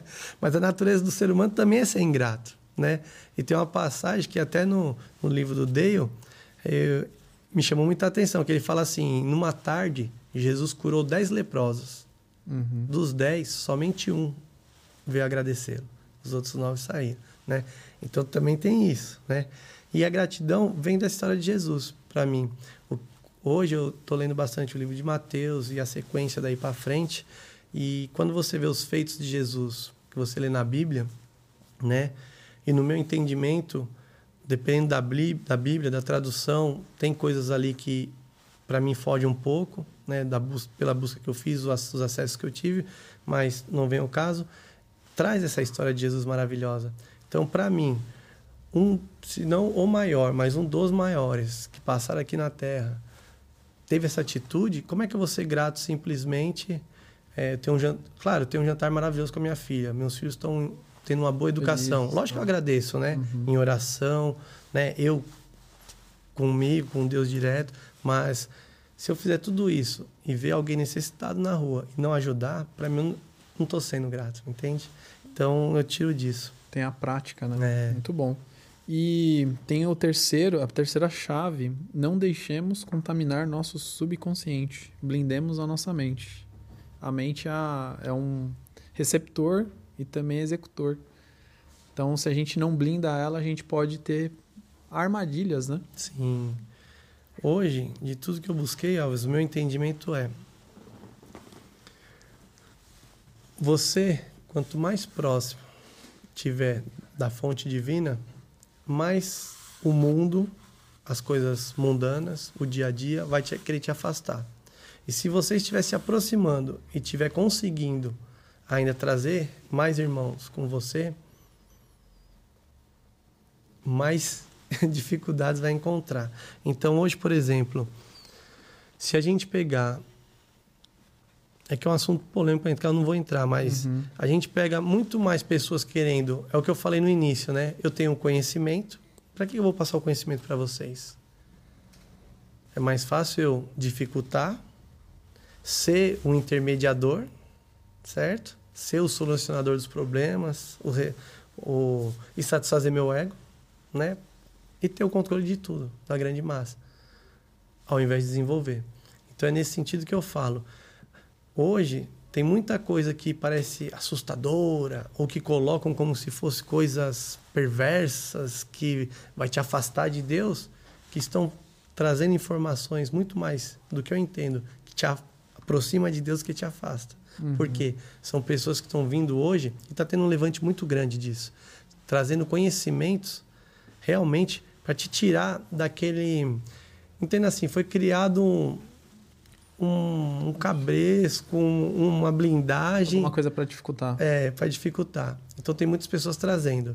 Só que essas pessoas que criaram essa situação têm muito poder, têm muito acesso. Então quando ela vê que pode perder um adepto, né, um irmãozinho ali, o que, que ela vai fazer? É mais fácil eu transformar o Elvis numa pessoa do mal. Porque aí eu deixo quem está comigo sem curiosidade ou sem ou contra o Elvis. Então o Elvis que vai estar tá fazendo um trabalho ali legal, bonito, que está trazendo realmente coisas da fonte divina para evoluir o coletivo, uhum. vai ser o, o deturpado, entende? Entendi. Então tem que tomar muito cuidado. Você vê noticiário hoje. Só coisa negativa. O que, mas... que tem de caridade no noticiário? Se você assistir o noticiário, você aprende o quê? a, a cidade está perigosa tal. O medo, eles uhum. geram um medo. Uhum. Se eu tenho medo, eu preciso de alguém, um salvador. E aí aparece eu, o Diego, salvador seu. O que, que você faz? Uhum. Fica ali. Fica dependente. Entendeu? E nós não somos dependentes. Nossa evolução é íntima. Nosso acesso, para mim, com Deus é uhum. íntimo. Nós temos pessoas que nos auxiliam. Temos Sim.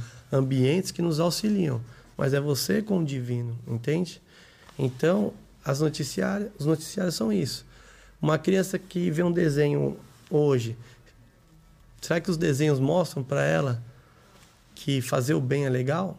Ou que que um adolescente que vê uma série, um filme, fazer o bem é legal? Você ser correto, ser honesto é legal? Ou o que que mostra nos filmes? O golpista ali, o espertalhão, os ladrões de banco, etc e tal, estão com dinheiro, estão nos melhores carros, nas melhores mansões. Então fazer o bem é legal? É isso que estão colocando no seu subconsciente? Não. Tem a máxima, né? O que a mão direita faz, a esquerda não vê. Perfeito. E, e, isso é interessante, né? Não, e a questão de, da gente receber as informações, né? Que eu falei, o cérebro é um receptor, a cabeça, a mente, né? É um receptor. E a gente acaba executando é, coisas conforme o que a gente está recebendo, é uma antena. E às vezes a gente no subconsciente recebe isso. Né? Sem estar tá necessariamente prestando atenção, mas você está recebendo essas informações, energia. E começa a concordar, né? Achar que é normal. Né? Então, é sempre tomar cuidado. Exatamente, eu já ouvi muito sobre isso, né? Falar. Toma cuidado no, no meio que você tá, né? É, fala que as pessoas que estão à sua volta é o seu poder também, porque Sim. isso torna você uma pessoa Energia ali, né? ou mais negativa ou mais é, motivada, dependendo do, do grupo que você tá e do mood, né? Que a galera usa essa palavra mood, né? O modo ali que a galera tá, você absorve, que a gente é, Se você está num ambiente que todo mundo só reclama de tudo, você automaticamente vai começar a entrar nessa vibe, né? Exato. Você está num ambiente que as pessoas conseguem pegar as coisas ruins que acontecem com elas e transformarem em coisas boas, né? Exato. Você vai estar tá nessa vibe também. Então tem muita hoje tem muita entendo que muita manipulação, sabe? Uhum. Porque realmente você pega a educação, é interessante termos pessoas bem educadas no Brasil, no cenário atual? Não é. É notório isso. Eu tenho 20, 38 anos. Vamos dizer que eu comecei a entender um pouquinho de política, pelo menos ouvir, desde uhum. o 15. Desde o 15, quais são as promessas? Saúde, segurança, educação. Né? Você pede, pega Hong, acho que foi Hong Kong, se eu não me engano, que em 10 anos investiram tanto na, na educação que mudaram o cenário. Então, é mesma, isso é na, vamos dizer, no, no, no terráqueo. Quando a gente pega o espiritual, isso é muito maior, muito maior. É, não, muito, muito interessante esse ponto. E aí a quarta chave aqui é Deus é íntimo a nós. Nos dias atuais não existem ministros como o único canal a Ele. Isso, eu trago isso é, na Bíblia. Jesus fala, né? Vós sois deuses, né? Uhum. O meu entendimento, somos emanação divina e saímos para nossa lapidação, né? Somos pedras brutas e vamos lapidar essa pedra bruta para chegar a uma pedra polida e aí continuar. E é o que eu falei, é muito fácil eu ter uma memória excelente, ser um conhecedor nato da Bíblia, da espiritualidade e ter pessoas me idolatrando. Ter pessoas mantendo financeiramente o meu conforto. Ao invés de eu te dar ferramentas para você ter uma evolução. Ser autônomo. É. Ou, às vezes, nem nisso que eu estou falando. Imagina assim, tá eu e você, óbvio, na mesma luta. Só que hoje eu tenho um pouquinho mais de conhecimento. Eu vou passando esse conhecimento para você, eu sinto que você pode me ultrapassar. Mas aí você prefere não, né? Você entendeu? Para o meu ego, é, é legal Elvis me ultrapassar? Não é. Então o que, que eu começo a fazer com o Elvis? Eu começo a blindar. Então, hoje, Elvis, é, Deus é, para mim, de, de tudo que eu estudei, tudo que eu vivo, Deus é íntimo a ti. O Diego pode ser um auxiliador, né? Uhum. Uma ferramenta, mas ele é íntimo a, ti e eu não vou beber água para matar a sua sede. Então, em uma oração, você, da forma que nós estamos conversando aqui agora, você conversa com Deus e você será atendido. Para mim, espíritos como Jesus, Mãe Maria e vários outros, profeta Elias, estão muito próximos de nós o tempo todo ali, ó, sedente que a gente dê uma abertura para eles, passar uma intuição, passar o amor que é imenso que eles têm por nós e nós na nossa vida terráquea, vamos dizer assim, no nosso cotidiano, dia a dia, a gente afasta e bloqueia isso. Só que é o que eu falei, quando você tem a oportunidade, mesmo que por poucos segundos, beber um pouquinho dessa fonte divina, é tão maravilhoso que o terráqueo acaba aqui ficando meio. Claro, nós temos, eu entendo que nós temos nossas obrigações aqui na Terra e temos que cumprir. E até quando você tem essa chance de beber um pouquinho divino, você volta meio deprê, porque quando você está na essência, você volta para essa realidade é muito pesado, Elvis. Nosso planeta é muito pesado, a energia do nosso planeta é muito pesada estamos evoluindo. Apesar de tudo que nós vemos, o planeta está num momento de evolução. Você vê nossas Busca, crianças. Né? Espiritual. Não, e você vê nossas crianças. Nossas crianças já estão vindo totalmente diferente de nós. Uhum. Em termos de inteligência. Querendo empreender mais cedo. É, até a alimentação. Quantas crianças hoje já não têm necessidade de carne? Consciência. Eu, né, Diego ainda tenho. Adoro a carne, adoro um churrasquinho. Mas tem meus filhos mesmo preferem comer ovo do que carne. Preferem comer salada, legumes do que carne. Entende? Então, o planeta está, no meu entendimento, nessa evolução e essas crianças que estão né, nascendo, estão vindo aí, vão ajudar muito nisso. Porque até questão energética. Você pega a densidade da carne, né? Aí você traz todo o histórico, querendo ou não, tem um animal ali, né? Tem uma história. Você pega... Tudo bem, isso é bem discutível, né? Que tem a... Uhum. O, o pessoal fala que para plantar também tem uma certa, sim, né? Sim. Mas em termos denso para o nosso corpo, uma digestão. Vamos mudar, né, para ficar mais melhor meu exemplo. Pega a digestão de uma carne e a digestão de uma cenoura no nosso corpo. Que a, a, nosso corpo é a nossa maior ferramenta. Nós temos que zelar tempo, muito. Né? É, nós temos que zelar muito nosso corpo, né? Uhum. Pelo menos é ele que vai manter aqui, vai dar, nos dar as oportunidades que precisamos, né? Nesse, nesse dia a dia para resolver coisas que temos que resolver. E assim, cada um, né, de certo modo, gosta ali, que nem você falou, se você gosta de carne, você vai continuar consumindo, tudo certo. Mas o ponto é você se questionar, né? Se aquilo realmente está te fazendo bem, Exato. mal, e ver também essa mudança de comportamento na nova geração, que eles estão vindo com uma outra mentalidade, assim, empreendendo cedo, buscando sobre espiritualidade cedo, independente da religião, a, a, forma, a ferramenta. É, se questionando, eles perguntam bastante. Exato. Né? Na nossa época, se o pai falasse, faz isso e. Mas o que? Ah, é, Acabou, então, você não vamos fazer. muita voz ali, né? É, você tinha que seguir. Hoje, até... é o que você falou, eles querem entender. Não é que eles nem querem discutir com o pai, mas eles querem entender. Por quê? Né? É. Então, assim, até quando você está liderando uma equipe, uma equipe mais jovem, né? A galera que está no mundo corporativo também. E o time, o time jovem, a equipe jovem, eles querem entender o porquê das coisas também. Não quer só que você demande as coisas para eles. Tem que fazer sentido. Sim. Por que, que eu estou fazendo isso? É para, ah, tá, beleza. Não é uma coisa só que vem de cima, é. cima para baixo, sabe?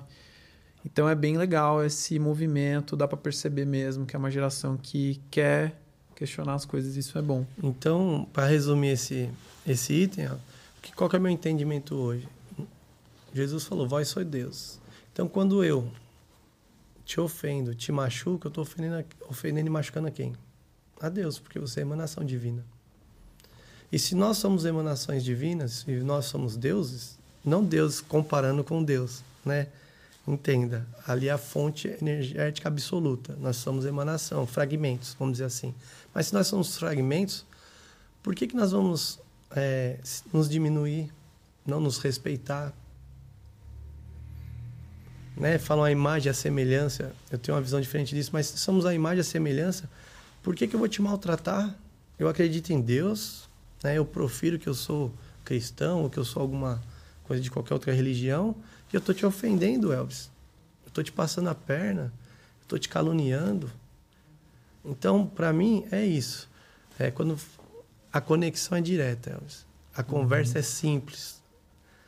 É repetições, rituais. Isso talvez foi no passado porque a evolução ela é né? Uhum. Nós éramos muitos seres muito brutos, né? Então tem que ter alguma coisinha para a gente começar a ficar curioso. Mas hoje nós estamos num momento que é tudo muito simples, a conversa é simples. Tem muitas pessoas que conversam e tem a resposta e tem um direcionamento, mas por quê? Caráter. Quanto mais elevado o caráter, mais acesso tem. Massa.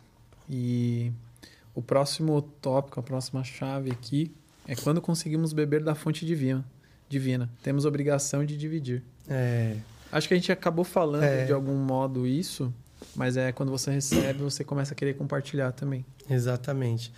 E é o que eu falei, é um estado tão elevado, tão maravilhoso, que você não consegue, né, a não ser que seja muito egoísta ou, ou, ou queira estar tá numa posição diferenciada para satisfazer seu ego, não dividir isso, entende?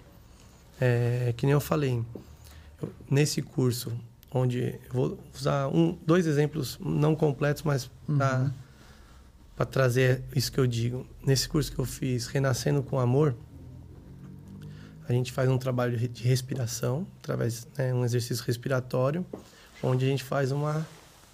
A gente retrocede. Então, nesse não é retrocede, fugiu a palavra. É, eu sei o que, que é. Você volta ali em é, tempos. Regresso. regresso. Não é regresso. Eu fugi regressão, a palavra. Regressão, acho que é, mas uhum. não lembro. Então, nesse, nesse exercício respiratório, olha que coisa magnífica. Eu tenho 38 anos, eu fiz, eu estava com 37. Eu vou conseguir reviver, e não é só reviver na mente, é sentir o que eu senti na época. Coisas com 25, com 17, e fui diminuindo. Eu consegui reviver até o, o corte do cordão umbilical. Porque um dos primeiros, o nosso primeiro trauma, ou um dos, porque nós podemos ter traumas também na gestão da mãe, é o, cor, é o corte do cordão umbilical. Isso gera um trauma. A forma que você nasce, se é cesárea ou o sofrimento ali da mãe, tem é, crianças que nascem com cordão umbilical, isso são traumas. Eu revivi tudo isso. E aí eu consegui transcender ainda mais. Eu consegui sentir na pele tudo que meu pai e minha mãe passou do meu pai, por exemplo, é, veio de Pau de Arara da Bahia para São Paulo, eram oito filhos, né? E quando veio para São Paulo, sofreu muito preconceito, sofreu fome, sofreu, sofreu frio. Uma coisa é meu pai contar. Imagine você sentir o que ele sentiu nesse determinado momento. E aí nós somos mais, mais, mais, voltamos, chegamos ao cadinho divino. No cadinho, no cadinho divino, vamos dizer que a gente recebe alguma alguma instrução, vamos usar essa palavra, para que a gente ajude na nossa continuidade da nossa evolução. Então olha que maravilhoso. Você passar e sentir isso. Você sabe o quanto Lógico que eu tive brigas com meu pai, uhum. desavenças com a minha mãe, mas você sabe o quanto depois que eu fiz isso, eu tive meu pai como um herói? Porque você começa a entender que ele tá Porque não é só a história dele. Ah. Você sentiu o que ele sentiu. É demais. Para mim, meu pai está vivo ainda hoje, depois de tudo que ele passou, ele é um grande herói. Minha mãe também, entende? Só que imagine eu com 15 anos sem esse entendimento e meu pai achando que meu pai talvez fosse um pouco bruto comigo. Mas quando você entende o passado dele, né, tudo que passou, etc e tal, é mais fácil de você lidar com isso. Nada justifica brutalidade, ele nunca, não tô falando que ele me agrediu, uhum. alguma coisa, mas às vezes a, a forma, né? De falar, né? Exatamente. E uma outra foi na ayahuasca. Massa. A ayahuasca, eu consagrei a ayahuasca, é, confesso que não me entreguei 100%, mas trazendo hoje, foi dito para mim, por exemplo, que a minha esposa, ela é um espírito muito elevado, que veio, vamos dizer assim, do alto plano, para ajudar na minha evolução e dos nossos filhos. Ou seja, é como se ela tivesse, entre aspas, não é, eu vou usar, vou usar a palavra, mas claro que eles não enxergam assim, se rebaixando, uhum. né, se diminuindo para nossa densidade para poder ajudar na minha evolução. Porque a minha esposa, vamos dizer assim, em termos da matéria, do trabalho, do dia a dia, do correria, eu sou uma pessoa que eu tô a mil por hora, ela está dez. Mas por quê? E até isso foi me explicado, para ter um entendimento melhor com ela. Vibrar, né? Porque quando você tá, quando você já é, já vem de, da, da, evolução terráquea, você está ali, está subindo, mas você já vem dessa densidade, dessa energia, desse dia a dia, desse cotidiano. Obviamente que para mim se adaptar aqui é mais fácil. E quando você está, vamos dizer assim, num céu maior, uhum. que está bem longe dessa densidade, e você volta só para ajudar na nossa evolução. Então, olha que coisa divina. Como fez melhorar meu relacionamento, como fez eu ter um olhar diferente para ela. Claro que ainda dá escorregada, né? Sim, normal. Mas relacionamento sempre é, então é isso. Quando você se entrega, se abre, e é o que eu falo. É, não, para mim, não há religião que te aproxima mais. Às vezes você pode nem ter religião, mas se o seu caráter é ímpar, você está mais acessível ao espiritual do que qualquer outra pessoa. Tudo é no caráter e nas atitudes. Mas interessante. E o a sexta chave fala: o mal existe e ele sabe de todas as suas fraquezas. Exato. É, eu estudando a Kabbalah, Kabbalah, né? Uhum. Cada qual que eu converso e discuto, pronuncia de um jeito, mas a pronúncia não é o, né, o interessante, interessante é o aprendizado. No estudo, no estudo diz que o diabo somos nós mesmos, nosso ego, né, nossas vontades, nossas paixões, nossa, nosso radicalismo. E eu fiz uma reflexão nisso. Ou seja, Quanto mais eu buscar minha evolução, mais o mal, a energia negativa, sabe das minhas deficiências, sabe onde ele pode me puxar para baixo de novo.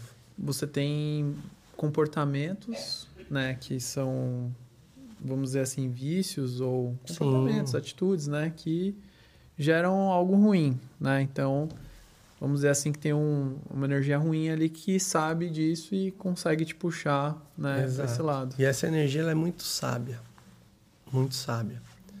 Então tem que tomar muito cuidado, que é o orar e vigiar. Só que você tem, entendendo suas fraquezas, você começa a trabalhar.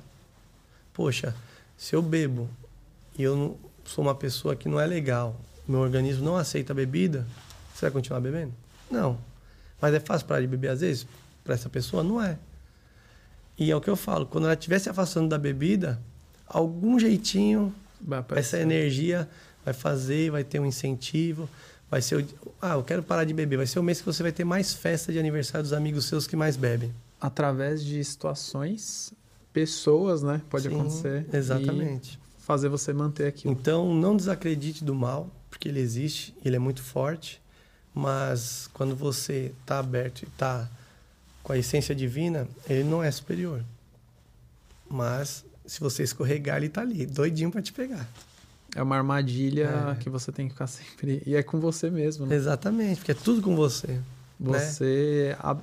você abre possibilidades é, para, enfim, melhorar suas atitudes tal, comportamentos. Só que ao mesmo tempo, se você não tiver uma disciplina e um autocuidado, você cai nas mesmas armadilhas. É. A gente vive padrões, né? Se a gente Exato. não sai deles. É que eu ia falar agora, sistêmico, né? Às vezes a, a filha que não gosta do jeito que o pai trata a mãe, casa com quem? Com a pessoa que trata ela igualzinho o pai tratava a mãe dela. Então, a gente falou é, sobre isso aqui, inclusive, é, um dos episódios. Sim, uhum. então é complicado. Fraquezas nós temos, né? Temos o nosso lado muito bom e o nosso lado muito ruim, e nós, no dia a dia, escolhemos trabalhar, né? Muito, muito interessante. E aí vem a sétima chave, que eu acho que essa chave aqui ela vai conectar com tudo, né? Porque é simples. Vós sois Deus. Ou vós sois deuses, né? É, então, a gente está falando que a gente tem ali um conflito interno, que é, é, é humano, mas a gente também tem uma divindade interna. Exato. Né? E quando você consegue chegar. Vamos dizer, só usa muito esse exemplo, né? A cebola. Você vai tirando camadas, uhum. né? E somos nós. Nós temos ali essa essência divina no nosso íntimo. Quanto mais conseguimos nos aprofundar e chegar próximo dessa, dessa divindade, mais seremos melhor. E quanto mais entendemos que tudo que tem aqui na Terra hoje é existente e está coexistindo com nós por um motivo de ensinamento, porque nós precisamos trabalhar algumas coisas, mais voltaremos ao cadinho divino. Porque no meu entendimento, eu dizer assim, de Deus saímos e a Deus voltaremos. Mas para voltar a Deus o caminho é longo. Mas com a consciência de que você tem sim uma conectividade, por exemplo, de uma comunicação com ele direto, através direto que eu digo recebendo dele uma intuição, uma orientação, né? Um cuidado. Às vezes, por exemplo, hoje, eu já vi, participei de trabalhos onde a gente, é, o pessoal energiza faz uma uhum. energização. Você está doente, eu começo a pensar no Elvis que está doente e começo fazendo minha oração com Deus, etc. Então, cada um dá um nome para isso, né? Mas existe a cura, já aconteceu. O, teve um ator que falou que foi convidado para ver uma criança, acho que foi o Caio Castro, e ele, que a criança estava com um tumor no cérebro, que já era maligno, sei lá, mas era muito forte, e ele foi lá ver essa criança, essa criança gostava de luta, ele tinha um amigo que fazia luta, colocou em, enfim, foi lá, visitou, fez uma interligação, brincou com a criança, ele falou para ele que foi muito difícil para ele. Depois de um tempo, a mãe da criança liga e pro Caio e fala: Caio, não sei quando seu tumor sumiu. Então, entende? Nós temos essa essência divina. Jesus curou, ressuscitou, está na Bíblia. E essa capacidade de Jesus, Jesus trouxe para nós também. Obviamente que até a gente desenvolvê-la tem um caminho muito longo.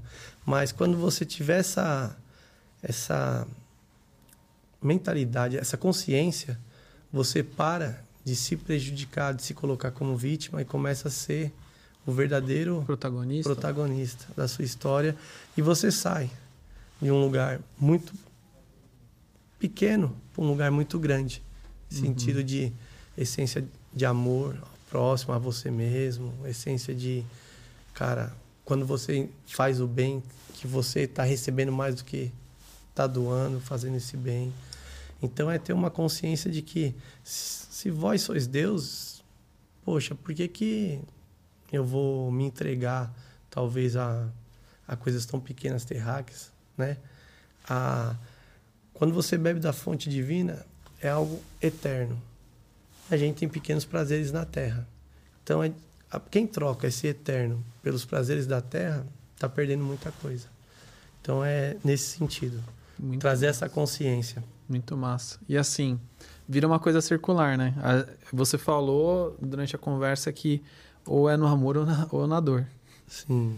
E geralmente as coisas que marcam mais a gente são coisas voltadas para sentimentos que a gente sofreu, ou a gente teve alegrias, ou não tristezas, coisas que, que marcaram a gente. Você cita no livro, né? Que duas perdas na sua vida fez você se questionar fez você sair ali da, da zona de, de conforto, né? Começar a questionar e buscar mais conhecimento, Sim. buscar mais fonte divina. E independente da, da sua crença, né, religião, é você achar uma ferramenta que te direcione para algo maior. E cada pessoa tem um propósito, né? Às vezes a pessoa não sabe do propósito dela, então ela Sim. fica nessa, nessa busca é, circular ali e não consegue sair, né? E às vezes ela sabe, ela encontra o caminho, mas fica com medo. Fica. É mais confortável ficar aqui. Porque quanto mais conhecimento divino, mais responsabilidades você Exato. vai ter. Não é que você, ah, agora é. eu virei um Jedi, agora eu é. esse, esse astronautinho aqui, o Constelinho. Não, não é isso. Você tem mais responsabilidades com os outros também. Sim. Não só consigo, né? com você, mas com os outros. E os seus erros se tornam muito mais pesados do que antes. Quando você não tem um conhecimento, às vezes está tá errando e está achando que está normal, porque é o normal do, do cotidiano na Terra, né? No dia a dia. Aí quando você entende que realmente aquilo é errado, você fala, opa. E aí quando você tem esse opa é que você mudou e já sai, vamos dizer assim, daquela aquele mundo paralelo que te mantém aqui e não te deixa evoluir para começar a trilhar um caminho para chegar o caminho que vai te dar evolução uhum. para você chegar no aonde nós devemos chegar mesmo, né? Sim. E você falou da questão de, de criança, né? Que você voltou lá atrás. E a gente, quando é criança, a gente erra, às vezes, sem saber que está errando. Só que é diferente quando você começa a ter consciência dos seus erros. Você fala, putz, isso aqui não... Não sei porque eu estou fazendo isso de novo tal. Tem várias ferramentas, né? Hoje, começa na mente. Você pode buscar terapia, psicologia. É, para o corpo, né? Pessoas que são muito agitadas. É, eu acredito que você falou um pouco sobre isso. A gente pode canalizar também a energia do corpo, porque o corpo é uma bateria, né? Ela retém Sim. muita energia. Então, você tem que descarregar algumas, algumas vezes e tem a alma, né, cara? Tem o espírito, a espiritualidade, que aí já é uma coisa mais Sim. profunda, vai além disso aqui. Então a gente tem que buscar o que faz sentido pra gente. É, e você tem toda a sua ancestralidade, tem tudo que eles passaram, que é o que eu escrevi aqui que eu consegui na retrocedendo reviver, sentir o que meu pai e minha mãe sentiu. Mas isso eu falei até meu pai e minha mãe. Mas nós trazemos de muito, numa, vamos dizer assim, de uma linhagem muito mais antiga, entende? Por exemplo, eu tinha, vamos falar de três jeitos, que eu não sabia por quê. Uhum. Eu fazendo constelação, não foi identificado exatamente o que era, ou não foi me passado pelo menos, mas depois que eu fiz essa constelação, eu perdi esse trejeito. Como você me explica isso? Caramba. E aí é o que eu falo, não é o que eu estou trazendo aqui para nós, Elvis, não são coisas só do que eu estudei. Eu trago muito coisa que eu vivi, que aconteceu comigo. Quando você sente, tudo muda na sua vida. Fala, ah, por que, que eu, sei lá, só dormia de, de ponta cabeça? Aí eu fiz essa constelação, trabalhei minha ancestralidade. E aí hoje eu estou dormindo retinho, normal. Por que, que eu senti uma dor na nuca a vida inteira? Fiz uma constelação e hoje não sinto mais essa dor. Uhum. Por que, que eu tenho raiva de, de certa coisa? Nunca me fez nada, eu tenho raiva disso. Ou tenho nojo ou medo de algum animal, alguma coisa, e eu nunca tive nada que me trouxesse esse trauma, esse medo. Aí quando você faz uma constelação, trabalha sua ancestralidade. Então tem muita coisa para nós. É, eu acho que o principal é o motivo. Diego está aqui, né? Eu tenho que curar as minhas feridas, tenho que tirar os meus bloqueios, as minhas travas. E aí, quando eu conseguir, nesse caminho, ir tirando, aí talvez eu ganhe uma responsabilidade maior de fazer alguém algo pelo próximo. Mas nesse meu meio caminho, que eu estou tirando esses bloqueios, tirando essas travas, eu estou tendo ferramentas. Então, eu tenho que sim compartilhar com todo mundo essas ferramentas. Muito massa. Saber o que é do Diego e saber que não, o que não é do Diego. Exato. Separar e ver o seu propósito. O que, que você pode deixar e o livro Sete Chaves Iniciáticas e o Nosso Papel na Terra explora esses princípios aí, essas chaves. Exatamente. Que transformou sua vida, foi uma autotransformação. E você está vivendo ela, né? Não, é, não acaba, a autotransformação é uma não. coisa que continua. Conhecimento é infinito. É o que você falou, cada conhecimento é um passinho para um outro, para um outro, né? E essas sete chaves eu trago de forma bem simplória mesmo, porque é para atiçar a curiosidade e daquele que ainda não, não teve acesso e, poxa, vou estudar isso, vou pesquisar isso, vou ir mais a fundo, vou me dar a oportunidade de fazer esse curso. Porque o nosso maior investimento é em nós mesmos. Né? Nossa. É o que eu falei, eu não bebo água para matar a sede do meu filho. Eu posso trazer todo o conhecimento que eu tenho para ele. O que ele vai fazer com esse conhecimento é, é ele. Claro que eu vou ficar muito sentido se ele né, não seguir o caminho. Eu estou dando um pouco mais mastigado, como eu ganhei um pouquinho mais mastigado, e assim a gente vai recebendo de geração em geração. Uhum. Mas eu não, vou, é, eu não vou beber para matar a sede dele. Ele tem que pegar, né? Exatamente. parte dele. Então o livro é muito isso. É uma coisa simples, não são muitas páginas. É um livrinho. Dá para ler no metrô. Exatamente. No ônibus, em qualquer lugar. E quando você lê, você vai começar a refletir. Quando você começar a refletir, vai ter muitas outras ferramentas para você se aprofundar. E aí, quando você estiver se aprofundando, talvez você vá mais longe do que eu. Entende? E eu vou estar aberto aqui para, se você for ou não for, para a gente fazer essa troca. Porque a, o conhecimento, né, o crescimento é isso, é a troca. Massa, o Elvis demais. tem a ancestralidade dele, eu tenho a minha quando juntamos isso, eu te dou o meu melhor, você me dá o seu melhor e aí todo mundo seguimos, cresce. né? Todo mundo ganhando. Muito massa. Constellers, estamos chegando aqui na reta final da nossa conversa. É, foi muito legal, assim, a gente falar de autotransformação, a gente se questionar, sair um pouco ali da zona de conforto, tal. Vocês que estão gostando aí do conteúdo, querem colaborar, a gente vai deixar um link aí na descrição do Apoie-se, para a gente também continuar fazendo esse conteúdo autoral para vocês e também reverter parte dessa grana para ações e causas sociais, que a gente até trouxe aqui um episódio, a gente vai trazer mais também associações, ONGs. E olha, Constellices, é, Constellers, perdão, sigam a gente lá também no Instagram, a gente tem o arroba. Deixa um like lá, deixa um comentário, sempre é válido a gente vai trazer muito mais coisa, tem muito mais uh, perfis profissionais, uh, pessoas aqui que podem contribuir muito com o conteúdo. E esse conteúdo não aconteceria sem o Diego. Diego Iglesias, gratidão demais, tá? Por, por você dedicar o seu tempo, o seu conhecimento, as suas vivências, as ferramentas que você trouxe para a galera. Quer deixar alguma mensagem? Quer deixar as suas redes? Quer falar onde você vai disponibilizar o, o livro? Fique à vontade. Bom, eu, primeiramente, quero agradecer você, Elvis, por me dar a oportunidade de dividir um, um pouco da minha história com você e com seus seguidores. Eu admiro muito o trabalho que você está fazendo. É, o que você está tocando é um assunto muito importante. É um assunto que muitas pessoas necessitam mesmo de ajuda. E o que você está trazendo de ferramentas para essas pessoas tomarem a iniciativa de sair daquela, daquele problema, aquela dificuldade e poder galgar um pouquinho, né? Até se ter a total liberdade é maravilhoso. Bom, minha rede social é de Iglesias. O livro, a primeira parte está pronta, tem a segunda. Essa vida de empreendedor não é fácil. Quando você pensa que você vai respirar, acontece mil coisas para que você se movimente. Mas eu, eu acredito que eu estou tendo muita ajuda do meu eu interior. E o que vai sair nesse livro vai ser algo que eu vivenciei, que eu acredito que possa sim ajudar muitas pessoas. E isso vai ser muito bom se eu conseguir, com a minha história, ajudar outras histórias. Tá bom? Obrigado mesmo. Muito bom. Foi muito bom estar aqui com você. Massa. E sigo te acompanhando. É isso. Porque aprendo muito com todo o conteúdo que você traz aqui, pode ter certeza. Massa. Tem pessoas maravilhosas aí no nosso conteúdo, então Novamente, novamente agradeço o Diego. Constellers, aos transforme-se. É isso. Essa é a mensagem aqui. Fim da transmissão e gratidão.